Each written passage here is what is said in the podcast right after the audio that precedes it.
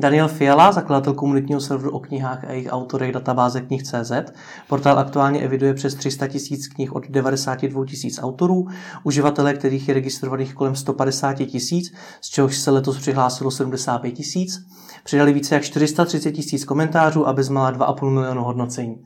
Daniel je mimo jiné můj konkurent ve finále soutěže Křišťálová lupa v kategorii One Man Show. To je pravda. Díky mu, že jste přišel. Já děkuji za pozvání. Já jsem popravdě řečeno vůbec netušil, že databáze knih je One Man Show. No, to víc lidí. Ono většinu toho obsahu, pokud se nepletu, dělají uživatelé. Ano, ano. Co děláte vy?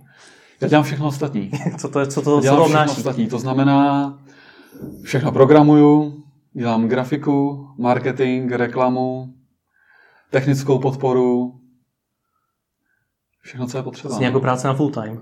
Ano, je to tak. Takže se tomu opravdu věnujete naplno? Ale nemusel bych, nemusel bych, ale v letos v lednu jsem si řekl, že to tak udělám, protože ten projekt si to zaslouží. A myslím si, že aby byl tak kvalitní a ještě kvalitnější, což bych chtěl, tak je potřeba se mu věnovat naplno. Mm-hmm. Kor, když zastávám vlastně všechny skoro funkce. A co to je až v lednu?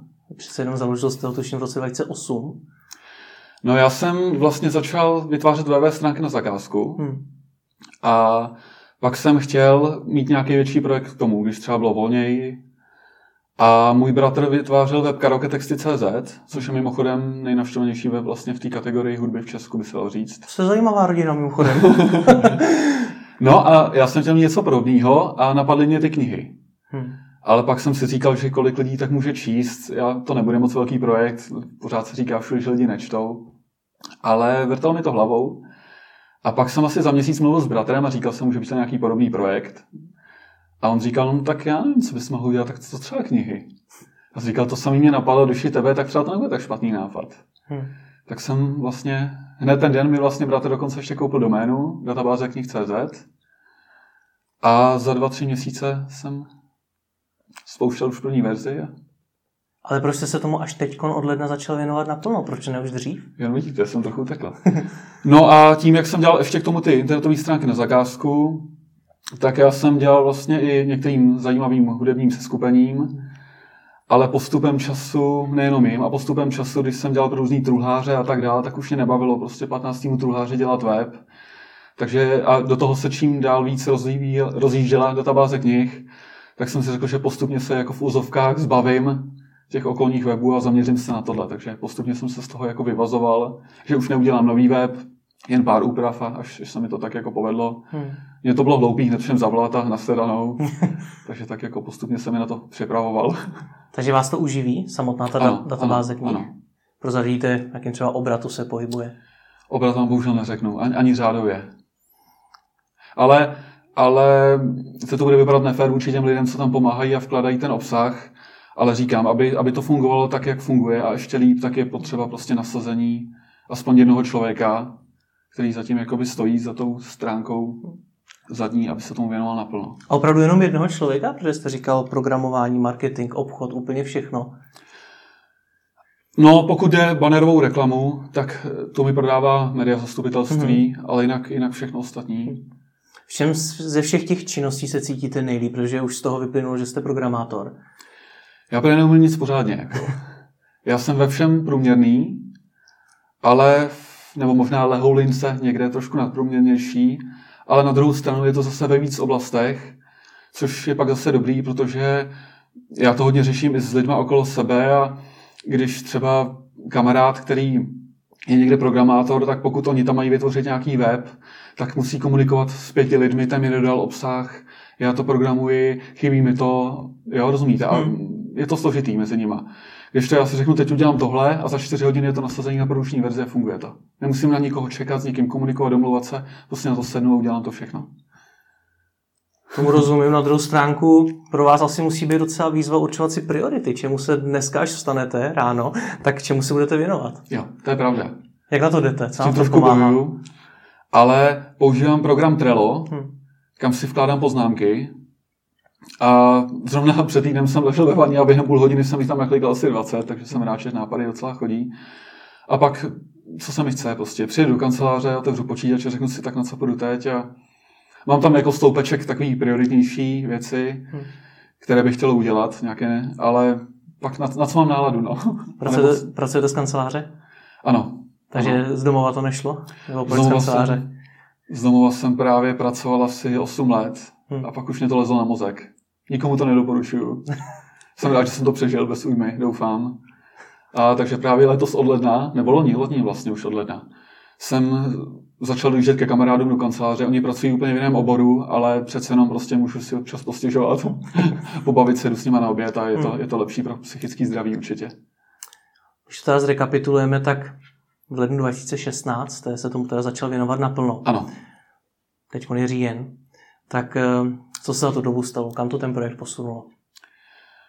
Doufám, že jo. Doufám, že někam jo. No, tím, že jsem vlastně se mohl odpoutat od těch ostatních prací, hmm. které mě dost rozptylovaly, protože jsem se, ono to tak, takhle to řeknu, vlastně od ledna se tomu věnuji naplno, ale prosinec předtím jsem se tomu taky věnoval už z většiny hodin denně. Hmm. Ale teď jsem vlastně mohl se odprostit od toho ostatního a čistě se věnovat té databázi, takže jde to líp, jde to líp a... Takže jsem toho určitě stihl mnohem víc. A projevilo se to nějak výrazně třeba i na ziskovosti toho webu, protože třeba moje zkušenost je taková, že když jsem se tomu svýmu začal věnovat naplno, hmm. tak se to projevilo v číslech velmi dobře. Já musím teda zaklepat, i když bych asi kolem mikrofonu neměl. Když nemůžete.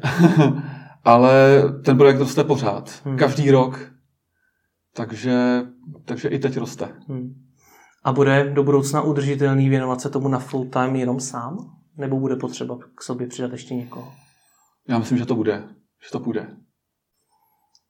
Co, co všechno za obsah tam dneska ti uživatelé vytváří? Takže prioritně vkládají se tam knihy autoři. Hmm. Pak je tam možnost povídek, knihoven. A to je asi ten základ. A právě, aby ten obsah rostl, tak třeba je tam funkce bazaru. A pokud někdo chce prodat knihu, tak vlastně ona musí být v té databázi. Uhum. Takže pokud ona tam není, tak on ji nejprve musí vložit do té databáze v podstatě pro ty ostatní návštěvníky a teprve potom z ní může vlastně vytvořit inzerát. Uhum. Takže vlastně primární obsah toho webu jsou nějaké informace o těch knihách, informace o autorech, hodnocení a podobně. To všechno tam vkládají uživatelé? Ano, ano. Jakým způsobem vy to kontrolujete, jestli ten obsah je kvalitní, jestli je správný a podobně? Protože těch knih je strašně moc. To je pravda. Ještě bych mohl jenom připomenout, že pokud je o knihy, tak ty knihy musí vlastně, když to řeknu zkratkovitě, být v Česku. Hmm. To znamená, v podstatě jsou tam, tím je to také omezené, nejde tam vložit kniha, která třeba ještě v Česku nevyšla a zatím je pouze anglicky na trhu. Hmm. Tím se to trošku sníží. Ale je tři sta tisíc? Určitě, ano. No další výhodou je, že lidi, kteří čtou knihy, jsou směs inteligentní, takže když to trošku přirovnám tomu bratrovi, který vytvářel ten web o písničkách, tak tam byla ta skupina těch návštěvníků mnohem níž, takže mnohem více chyb a všeho. Tady to docela funguje víceméně samo. Hmm. Samozřejmě jsou tam chyby, určitě ano, ale mimo těch uživatelů mám asi dvanáct moderátorů, včetně mě a bratra, takže dejme tomu deset. A Ti, ti vlastně mají stejná práva jako uživatelé, takže také mohou vkládat obsah, ale navíc oproti nim mohou ty údaje mazat a korigovat. Takže ti na to vlastně dohlíží trochu víc za mě. Takže to není tak, že byste všech těch tři sta tisíc knih musel ty popisky k ním přečíst a říct, takhle je to správně. Ne, ne, to ne. Já ale snažím se, určitě je to hrozně důležitá věc pro ten web, že jo. Hmm.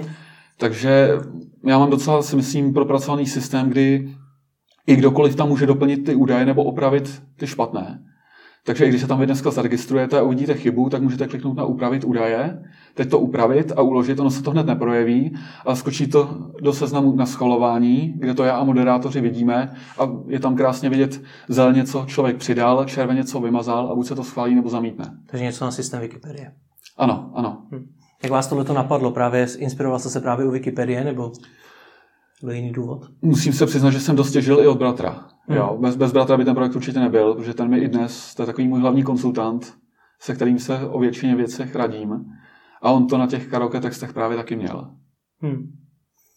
Kolik těch moderátorů máte? Říkal jste tuším dvanáct? Ano. Jak je vybíráte? Měl jsem obrovský štěstí na lidi, protože ti moderátoři jsou tam v podstatě od začátku.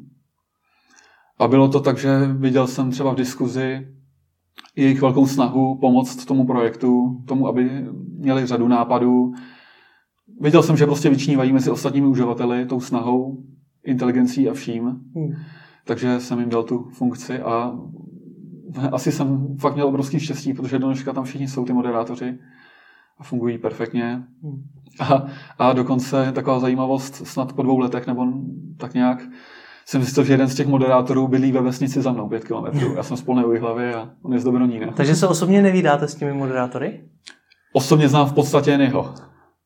Někde nevím ani jména, protože to třeba někteří chcou být v tajnosti. Tam je uživat moderátorka, to musím zmínit. Hmm. Tam má přezdívku Elfos a nevím jméno, příjmení, věk, město, nevím nic o ní. Když jsem jí chtěl třeba poslat knížku za pomoc, tak ať to přenechám jiným. A taková zlatá duše taky těch moderátorů.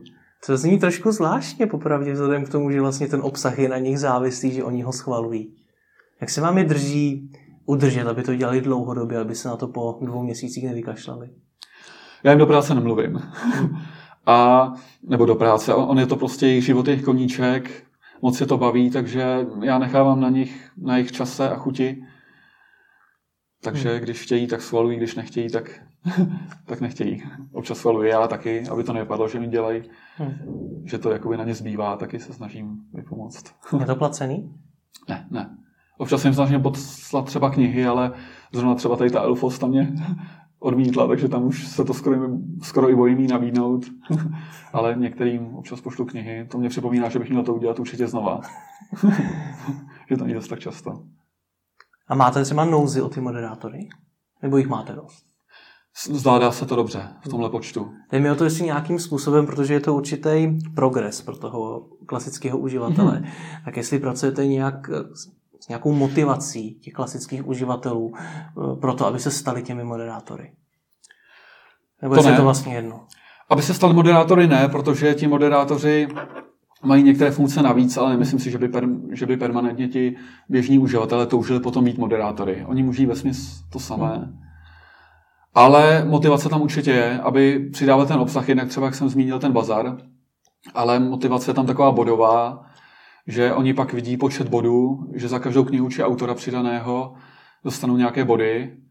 A takže je to jen tak, taková lehce motivační složka, ale občas probíhají soutěže, kdy třeba v konkrétním termínu v měsíc, mají měsíc a kdo nazbírá nejvíce bodů, tak třeba první tři nejvíce obodovaní získávají knihy, třeba dle vlastního výběru.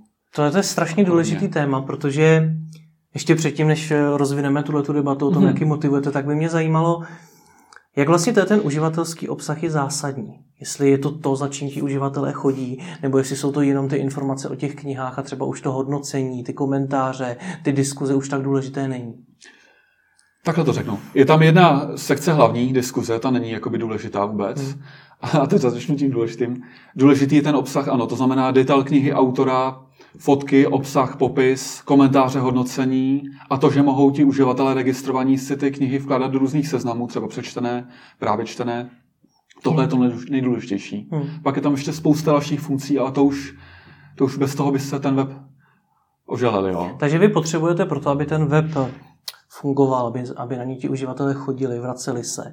Tak vy potřebujete, aby tam byly ty popisky těch knih a autorů, to je logický, hmm. ale potřebujete, aby tam bylo co nejvíc hodnocení a co nejvíce komentářů ano, třeba. Ano, přesně tak.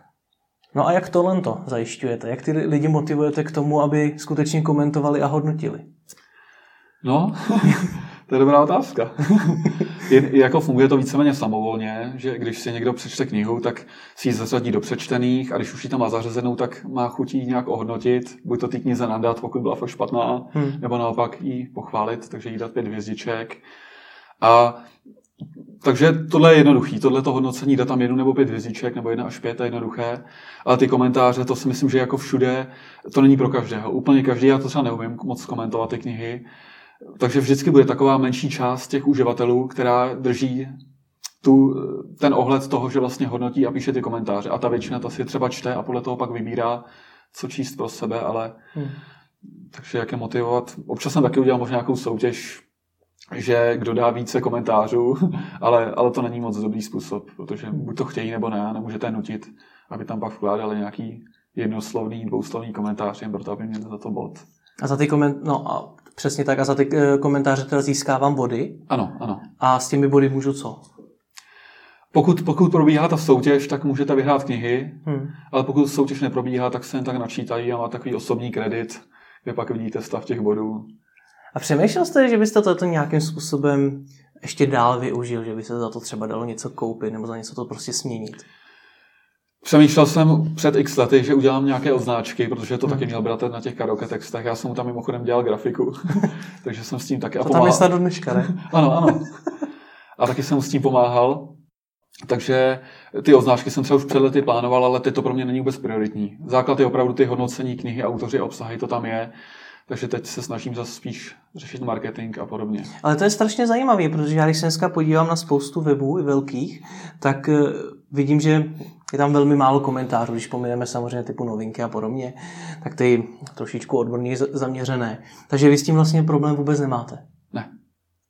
Či, čím to podle vás je? To nevím. A jak, jak rozdělujete, nebo jak se bráníte takovým těm komentářům, ty sám jste říkal, že to komentování není pro každého.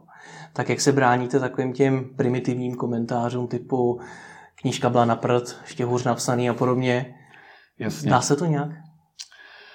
No, mám, mám ten komentář omezený, že musí mít alespoň několik znaků, aby se dal vložit, aby tam nešlo jenom jednoslovný, hmm. dobrý. A, a pak jde tam ty komentáře řadit. Jde řadit nejenom podle data, ale i podle kvality. A ty komentáře jdou vlastně opalcovat. Takže pokud se vám komentář líbí, vy ho můžete opalcovat. Takže tam jde pak si vlastně zvolit řazení podle palců, což je jakoby takové měřítko kvality. Hmm. A když to takhle máte, tak ty jakoby jednodušší komentáře nejsou vidět, protože jsou někde hluboko dole a nahoře jsou ty opalcované, tedy kvalitnější, od sečitelejších uživatelů. Jak často se ti uživatelé používají? Ono, ono je to udělané tak, aby se to uložilo do systému, takže nemusí u každé knížky to znovu řadit. Takže každý si to zaklikl, jak chtěl, a pak už se mu to tak zobrazuje. Takže je to individuální. Někdo, někdo rád podle data, někdo podle té kvality. Tomu rozumím, ale je to hojně využívaná funkce, nebo je to tam spíš pro takový ty fajnšmejkry, jinýma slovama jedno procento ze všech uživatelů, na to je to kliká, zbytku je to vlastně jedno. Využívané to je, protože já se snažím ty funkce likvidovat, které nejsou využívané. Mm-hmm. Často mě za to ti lidi pak nadávají, proč tak to používalo mít lidí, ale už to tu bylo, tak to prostě to tu nemohl nechat. Ale já se řídím tím, že pokud je tam něco, co není moc využívané, tak to musí jít pryč, a to se řídím heslem, že tam naopak vyloženě i překáží. Hmm. Takže to dávám pryč, takže využívané to je. Takže bojujete, to je jeden z častých problémů podobných webů, určitá jejich složitost, takže se tam ti uživatelé nevyznají, vlastně neví, neví co dřív, co jak funguje, s tím teda taky nějak bojujete? Já si myslím, že to je jeden z aspektů, proč ten web funguje dobře, že si myslím, že je hodně přehledný a na tom denně pracuju. A to si myslím, že, že je jedna z důležitých věcí, aby opravdu byl přehledný, jednoduchý, intuitivní, což se mi snad daří, protože mnoho e-mailů, mnoho z těch mála e-mailů pochválných, ne, docela lidi chválí, řada z nich právě poukazuje na to, že je web přehledný a intuitivní. No. Mm-hmm. Vy jste už zmiňoval některé ty funkce, tam se dají různě sestavovat seznamy knih, vybírat oblíbené autory, doporučovat si knihy navzájem a podobně. Když se podíváme tady na tyhle ty funkce, zapomeneme mm-hmm. na ty komentáře a to hodnocení, to teda má úspěch, nebo to, to tam nemusí být? To je taky, to je taky velmi důležitá věc. To, že lidi právě mají, třeba zrovna kamarádka v knihovně v hlavě mi říkala nedávno, že řada lidí přijde s notýskem, kde má napsané knihy, které si už přečetla, které si chystá číst, tak mě neříkal, že jim vždycky ráda vysvětlí, že se můžou podívat na databázi knih, a ti lidi to údajně vítají s povděkem, hmm. že si to tam právě pak mohou takhle pěkně vést. Ten a to jste zkoušel rozvíjet takhle spolupráce třeba s knihovnami? Teď se docela uhodil hřebíček na hlavičku. Asi před měsícem jsem nechal vytisknout záložky databáze knih hmm. a ty teď rozesílám a vozím do knihoven. Takže to si myslím, že oni jsou rádi v těch knihovnách, že vlastně mají pěkné záložky, aspoň tak to říkají. A že si to ti návštěvníci rádi berou a pro mě je to dobrá reklama. Takže zatím jenom tímhle stylem v podstatě funguji hmm. s knihovnami.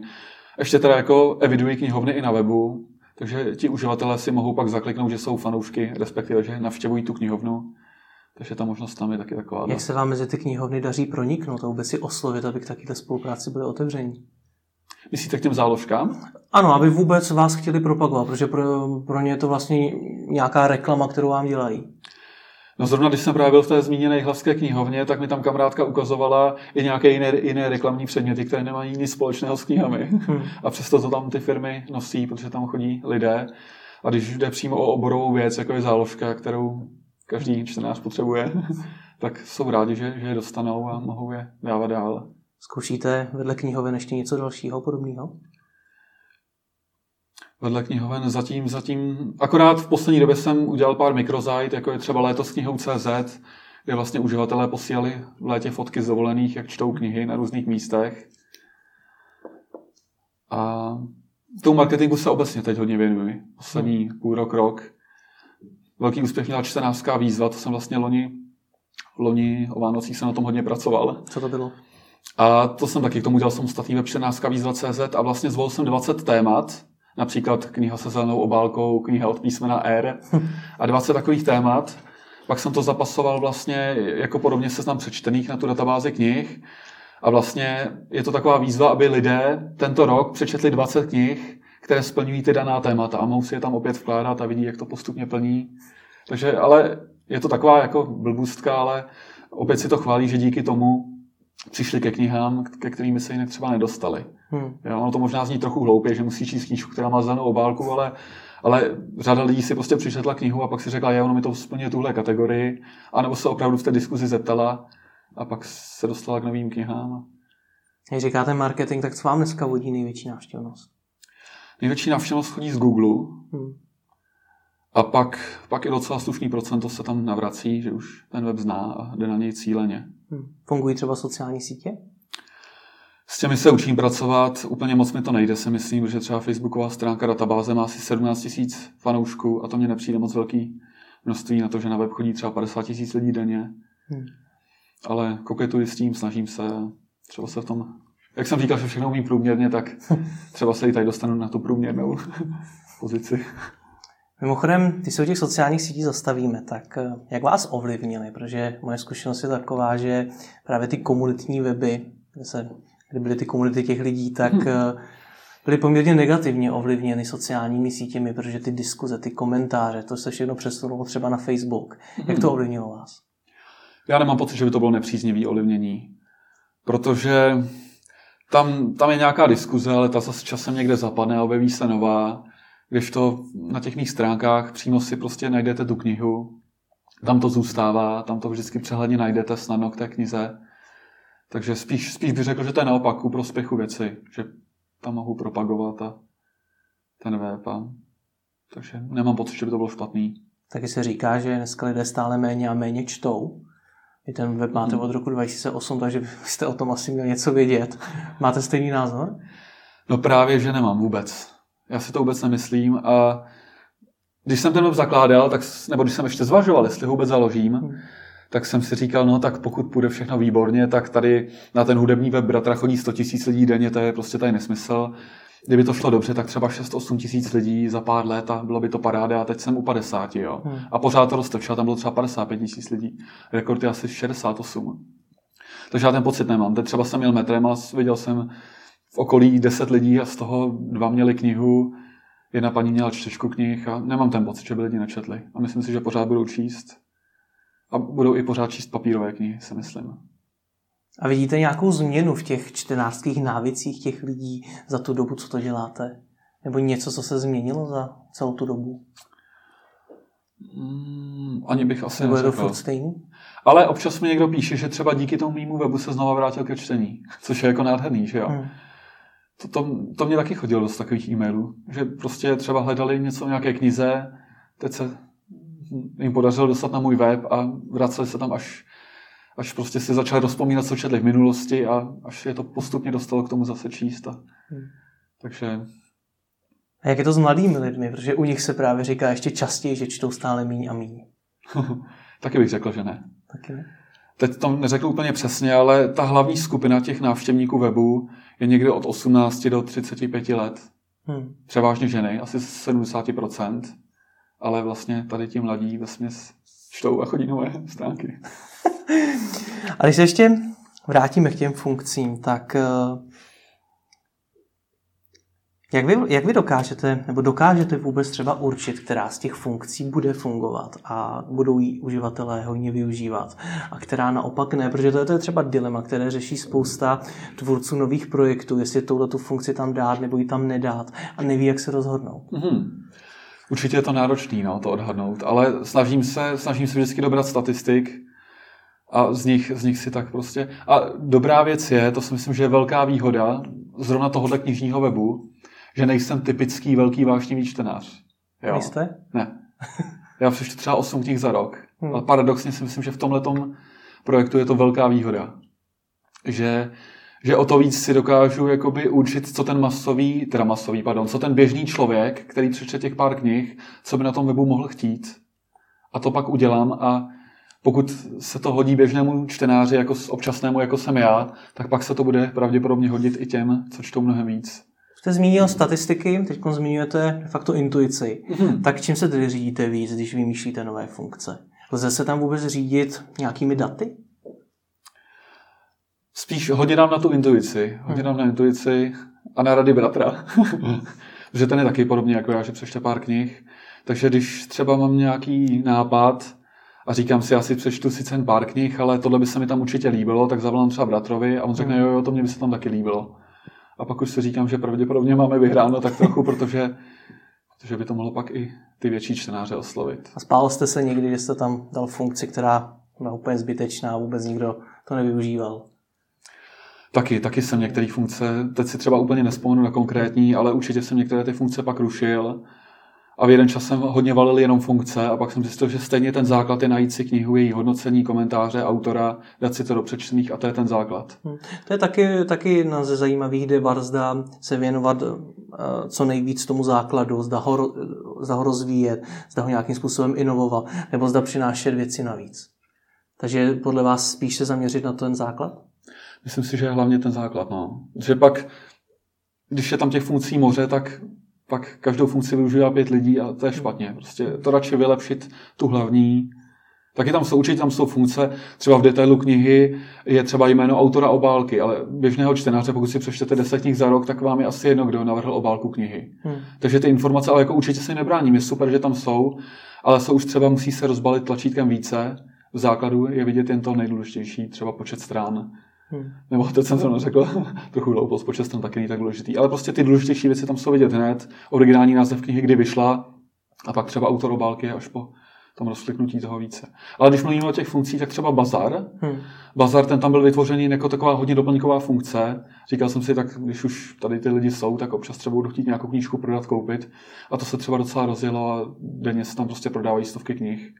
Stovky knih denně hmm. se tam prodávají? Teda nižší stovky nebo hmm. třeba tři sta, čtyři sta. Hmm. Nikde se tam prodá. Je to zajímavé, jak to funguje. To si, jak si platí navzájem. Hmm. Ten bazár vlastně byl ještě před dvouma měsícema zdarma. Hmm. Pro všechny, bez rozdílu. Bylo to pouze na domluvě mezi tím kupujícím a prodávajícím. Ale občas se prostě vyskytl nějaký podvodník. A dlouho jsem se s tím lámal hlavu, jak k tomu přistoupit. Já jsem bohužel vždycky napsal, že mě to mrzí, ale že je to prostě pouze mezi těmi uživateli, že jim nabízím jen ten prostor, hmm. ale že jako za to nějak neručím, nezodpovídám a nemůžu jim pomoct. Ty peníze jim nezaplatím. Že to... Ale dlouho mě to jako mrzelo. Tak hned velmi, velmi zakrátko po tom bazaru jsem udělal hodnocení uživatelů. To znamená, že když si mezi sebou vyobchodují knihu, tak pak mohou udělit hodnocení. Takže když pak má někdo čtyřicet kladných hodnocení, tak se mu asi nemusíte bát. Poslat třeba peníze předem za knihu. Jenže bohužel uživatelé moc nečtou nápovědy, a, takže stejně se to občas stane. Takže před, vám, před dvěma měsíci jsem udělal takový krok, že každý, kdo se tam zaregistruje, může vložit deset inzerátů prodejních zdarma, ale pak už si musí zakoupit kredity. Vyjde to asi na korunu nebo dvě za jeden vložený inzerát. A díky tomu mám teda více administrativy, ale nějaký příjem.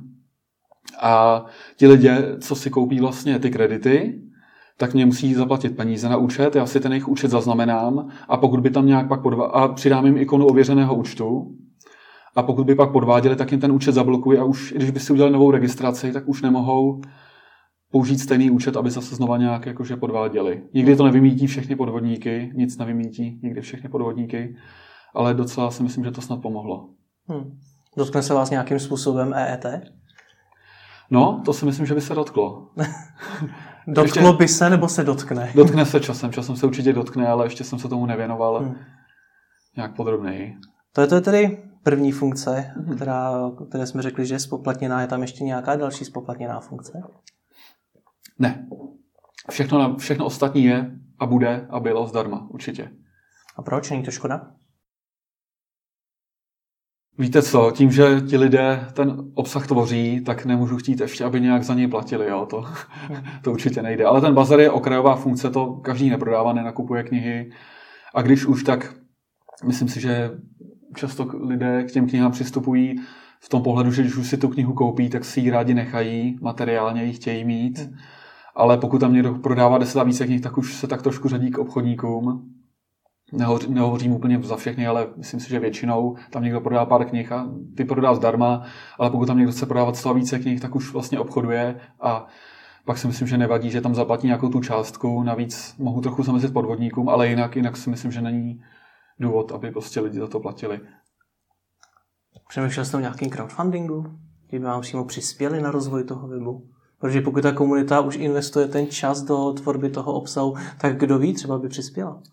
No já ještě jsem zapomněl říct tomu bazaru, že než jsem vlastně udělal tu částečné spoplatnění, tak byla možnost dobrovolně přispět na ten bazar. Hmm. A pak to byl tak jeden z pohledů, jsem si říkal, proč by mělo tady těch dvacet lidí přispívat na bazar a ty ostatní si tam prodávat stovky knih zdarma, když to můžu takhle spravedlivě rozdělit mezi všechny. Koruna dvě za inzerát není nic extra drahýho a funguje to a jinak, jinak jakoby... Není, není potřeba. Mně se líbí, jak říká Michal Hráček, že peníze jsou dobrý prostředek, ale špatný cíl.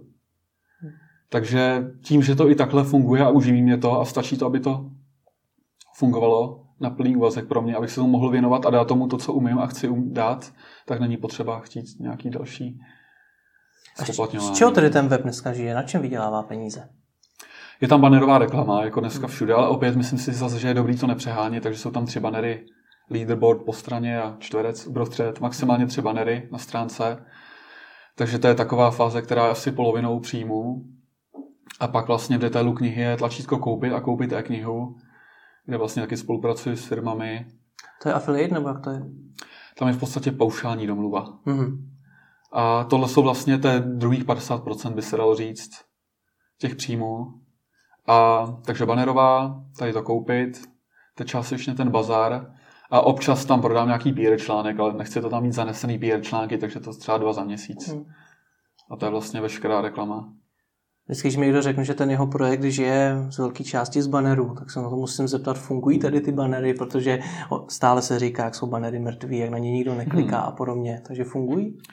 Fungují, fungují, určitě ano. A oni taky inovují, že teď, teď dělají vlastně er té bé, co jsou různé ty aukce, že to má zobrazit baner, za který hmm. se po kliknutí dostane víc peněz, ale pořád.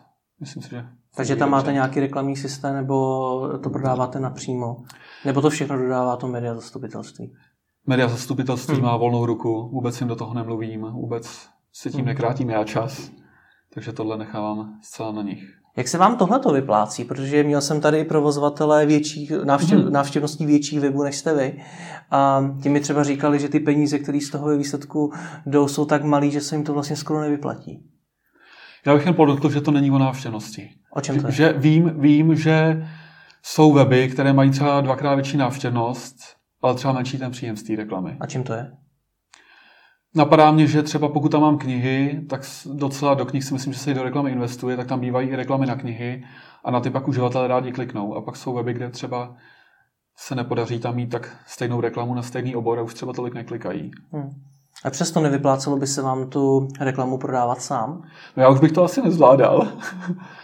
Ale taky, taky s tím občas koketuji, jakože mám nějaký nápady, jak možná, třeba je klidně možné, že časem to prostě už nebude v média zastupitelství a opravdu, jak říkáte, že třeba se domluvím s nějakým nakladatelstvím a že oni tam budou mít nějaký svůj prostor a bude, bude to třeba jenom na knihy, ta reklama potom, takže to bude ještě méně vadit uživatelům a přinese to třeba ještě větší finance. Jste opravdu první, kdo mi tady řekl, že mu to funguje. Tak hmm. kdy se mi tedy podle vás vyplatí spolupráce s média zastupitelstvím? Kdy to pro mě bude mít hodnotu, že skutečně to bude mít smysl? To já nevím. A je to třeba... těžká otázka, ale... To já nevím. Třeba, třeba jsem skromnější než ostatní. Třeba to, co přijde jiným málo, mně přijde dost. nevím, těžko říct. Já jsem u nich už třeba šest let a zatím to pořád funguje dobře a ten zisk se zvyšuje, ale zrovna tak se teda zvyšuje návštěvnost, no, což třeba je trochu dílem mě, doufám. Hmm. Ale, ale jako nestěžuju si. Hmm. Nějaké další formy příjmu jste do budoucna plánoval? Já, jak říkám, dobrý prostředek, špatný cíl, ty peníze, jo. A ono to tak možná i je, že kdybych třeba cíleně ten web dělal čistě pro peníze, tak možná by se mu nedařilo a tím, že mě to baví, obecně mě baví to inovovat, vylepšovat, tak možná pak to třeba funguje samo, hmm. protože na to nějak netlačím. Jakou máte dneska konkurenci? Ví, víc webů je o knihách, ale je snad jenom jeden, který začal, který vlastně tak trošku se, myslím si, mě okopíroval, protože vznikly asi tři čtvrtě roce po mně a de facto nabízí podobné funkce, ale já jsem jim jako dost utekl. Čím to je, že zrovna vy? Nevím. Víte něco, v čem udělali třeba chybu? Nebo naopak vy jste v tom byli tak dobří? Já nevím, já už jsem před lety vlastně vytvářel web o skupině Kabat, hmm. fanouškovský, a taky už, jako, ne, ne taky, v tu dobu vlastně tady byl už takový web, ale já jsem je taky pak převálcoval. Já nevím, čím to je. Já se snažím dělat ten web hodně přehledně a intuitivně a to si myslím, že může být taky jako velký díl k tomu třeba. Ale, ale musím ještě říct, že uživatelé mě za to nemají moc rádi, no, protože já inovuju často. Často dělám úpravy, a řeknu si, tohle je tady špatně, já to musím posunout o tři centimetry výš, aby to bylo přehlednější. Takže někdy už to může působit jako nemoc. Ale já jsem furt přesvědčený, že prostě proto mám svoje důvody, proč to tak udělat, aby to bylo zase něco přehlednější. Takže to se občas někomu nelíbí, no, že ty změny dělám. Ale já pak vždycky vidím, že, že to byl dobrý krok, že je to přehlednější. Dokázal byste ten web rozjet, kdybyste nebyl programátor? Kdybych neuměl programovat, tak bych to asi nedělal. To je jedna, jedna z takových začátků. Úvah na začátku, jestli člověk, který neumí programovat, jestli vůbec má šanci takovýhle projekt rozjet z nějakého velkého kapitálu na to zaplacení těch programátorů. Myslím si, že by to asi šlo, protože v tom začátku mě to nevytěžovalo na dvanáct hodin denně. Jo? Takže myslím si, že by to určitě šlo. Ale možná, kdybych věděl, jak moc to bude náročný, tak nevím, jestli si to opustil. A co je na tom nejnáročnější? Nejnáročnější, nejvíc mě mrzí, že knihy mají víc vydání. Jo, to je tam takový kámen úrazu, že vlastně ty knihy, když vyjde, tak kniha vlastně znova, třeba za dva roky s novou obálkou, vyjde třeba, jo, tak je, je ty knihy lze sloučit jakoby do jednoho profilu knihy, ale zároveň tam musí být i ty další vydání. Hmm. Ale pak musíte udělat, aby když dá někdo hledat knihu Cesta, abych to nenašlo dvacet.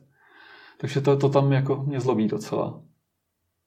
A z hlediska toho provozu toho webu, co je nejnáročnější. Já to chápu, že je taková specialitka spíš, jak to dobře naprogramovat, jak to připravit hmm. designově, ale z hlediska toho provozu. Možná nejtěžší, nebo náročná je komunikace s uživateli, nebo obecně komunikace s lidmi. No. Hmm. Já jsem právě razil takovou teorii, že oproti jiným webům nebudu nějaký majitel někde schovaný za stránkami, který si bude jen dělat, co chce on, ale budu se snažit ka- s každým prostě komunikovat, když nepřijde e-mail, neexistuje, že na něj neodpovím, ke všemu se v diskuzi vyjádřím, ale pak jsem po čase zjistil, že to nejde prostě, nejde to. Hmm. Že nikdy se nezavděčíte všem a i když tam začnete někomu něco vysvětlovat, tak oni jakoby vás chytají za slovo a nejde to. Takže, takže přímo k těm samotným konkrétním úpravám už se tolik nevyjadřuju. Napíšu, že prostě, napíšu, jak to cítím já, do novinek na webu napíšu, jak to cítím a pak, když už se o tom ti uživatel dál baví, tak já si to třeba přečtu, inspiruju se nějakou poznámkou, jak to zase vylepšit, ale už do toho moc nevstupuju, protože nejde to. Hmm. Myslím si, že ne. Přiznám se, že s tím bojuju i já, mm-hmm. na co reagovat, na co nereagovat. On člověk dost často stojí před tím, jestli teda jo nebo ne, nemůže se rozhodnout. Něco, co vám v tom pomáhá, co vám pomáhá v tom rozhodnout se, ale na to, je to reagovat nebudu, nebo jo, tady ten čas si na to vyčlením a reagovat budu. No, takhle ještě řeknu. Mně přijde, že existuje pár uživatelů, kteří, které to snad baví, jo? Že to jsou takový už stejný tváře, který řeší věci naprosto nepodstatné a tam, nevím, já jsem se právě někde loni o Vánocích rozhodl, že už do té diskuze nebudu prostě psát. Hmm. Pak jsem asi půl roku vůbec nepsal, občas, jak říkáte, vám to nedá, ale pak jen vidíte, že zase třeba chytají slova, že to nejde. Prostě devadesát devět procent uživatelů nemá problém s ničím, pochopí prostě ty kroky, nebo jim nevadí, nebo je neřeší. A to jedno procento... Je nejvíc slyšet. Je nejvíc slyšet, no. Takže vaše rada, to je to ignorovat. Víceméně asi je to jediné, co si můžete udělat, no. Protože i když vy jim to vysvětlíte, tak vám nevěří. Třeba. Jo. Třeba já jsem změnil, třeba jsem zmenšil logo a upravil barvu menu a někdo tam psal, no jo, vy z toho máte zase víc peněz, nebo proč se tady zase ta hloupá změna dělala, tak jako co na to můžete, to, to nejde prostě. Hmm, já si to rozumím. Takže jít si za tím svým a... Co vám to jako programátorovi dalo? Co, co, vás, co vás ten projekt naučil?